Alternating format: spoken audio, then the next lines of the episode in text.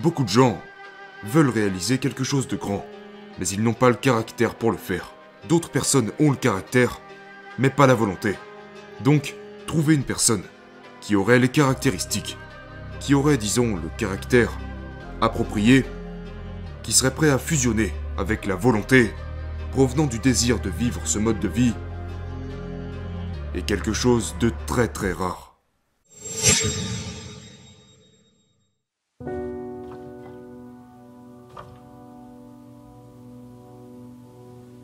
Je pense fermement que chaque être humain a tout d'abord une très très très grande faculté de prendre quelque chose entre ses propres mains et de baser les décisions qu'ils prennent pour leur vie, les baser sur leurs propres idées. Donc nous avons quelque chose entre les mains. C'est la première chose. En même temps, je pense aussi qu'il y a quelque chose que nous n'avons absolument pas à portée de main. Ce n'est pas entre nos mains, ça nous est hors de portée. Comme quoi par exemple Eh bien comme le fait que maintenant, mon nez, ou votre nez, est le nez que notre arrière-grand-père, dix générations en arrière, avait déjà. Donc maintenant la question est de savoir quelle influence avez-vous, quelle influence ai-je? En ce qui concerne la forme de ce nez posé ici sur mon visage. Nous n'en avons aucune. Donc ça veut dire qu'il y a des informations qui vous ont été attribuées, qui m'ont été attribuées, avec lesquelles nous sommes nés, que nous ne pouvons pas changer. C'est la deuxième chose. Maintenant, si... Si nous allons un peu plus loin, Qu'est-ce que ça signifie? Ça signifie que certaines personnes sont nées avec le caractère, disons, d'un mouton. Ce qui ne veut pas dire qu'un mouton est un mauvais animal, ça veut simplement dire qu'un mouton est un mouton. Et que d'autres personnes, d'autres humains, peuvent naître avec un caractère un peu plus similaire à celui d'un tigre. Maintenant, ça ne veut pas dire que l'un est meilleur que l'autre. Il n'est pas question de comparaison. Il est question de comprendre quelle est votre vraie nature. De comprendre quelles sont vos véritables aspirations. Pourquoi?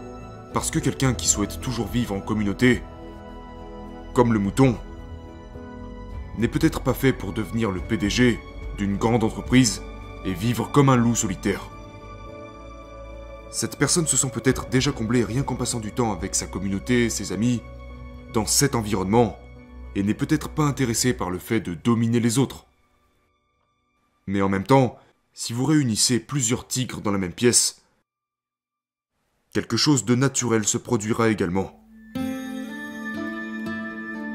Et certaines personnes sont bel et bien amenées à construire quelque chose. Autrement dit, amenées à diriger. Elles sont amenées à guider. Elles ont le potentiel à l'intérieur d'elles-mêmes pour conduire. Et d'autres personnes sont satisfaites quand elles savent que les choses se passent. Quand les règles sont établies, ils suivent simplement les règles, et ils sont d'accord avec ça. C'est pour cela qu'il n'est pas question de dire si un tel est meilleur qu'un autre, mais plutôt de vous écouter pour découvrir ce que vous voulez vraiment, pour commencer, et aussi ce dont vous êtes capable.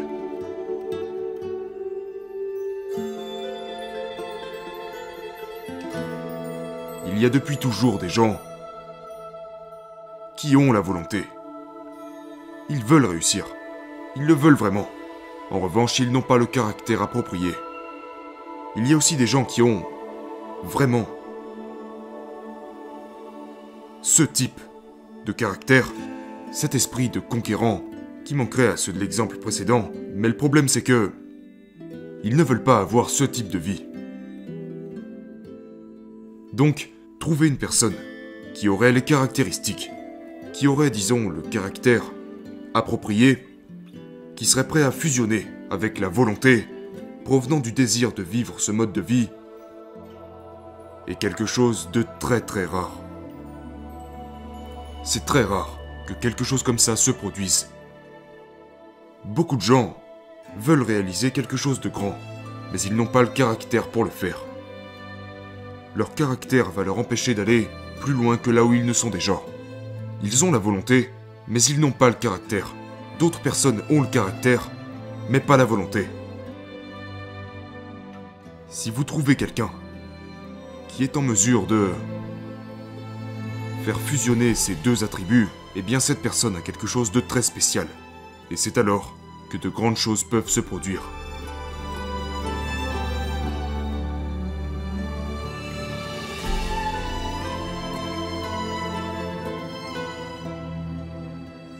Quand je dis tirer le meilleur parti de votre vie, ça engage aussi la question à quel point êtes-vous conscient durant chacune de vos minutes? Qu'avez-vous fait dans la dernière minute?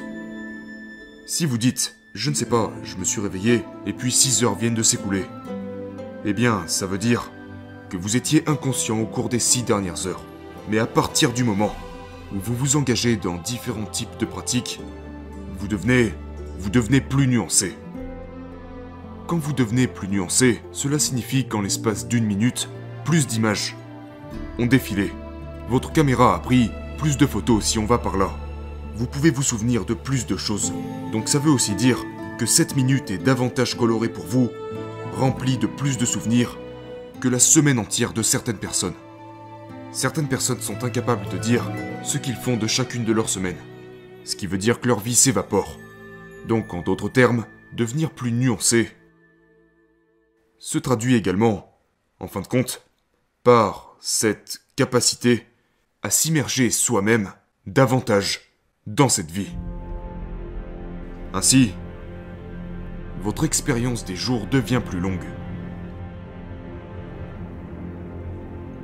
La quantité de souvenirs que vous êtes capable d'emmagasiner devient plus large. Vous n'avez pas l'impression d'avoir une vie ennuyeuse, car vous en faites une vie colorée en prêtant attention à des détails et des choses sur lesquels les autres ne s'attardent jamais. Pour les autres, rien n'est spécial.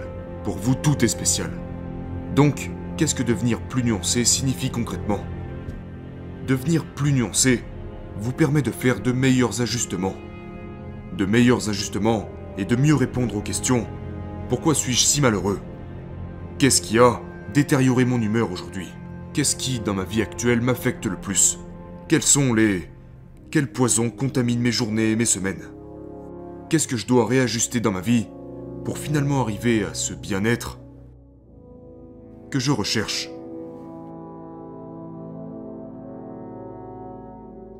Oui, et bien sûr, tout cela avant de pouvoir investir du temps dans ce type d'approche, les besoins physiologiques tout au moins doivent d'abord être satisfaits pour commencer.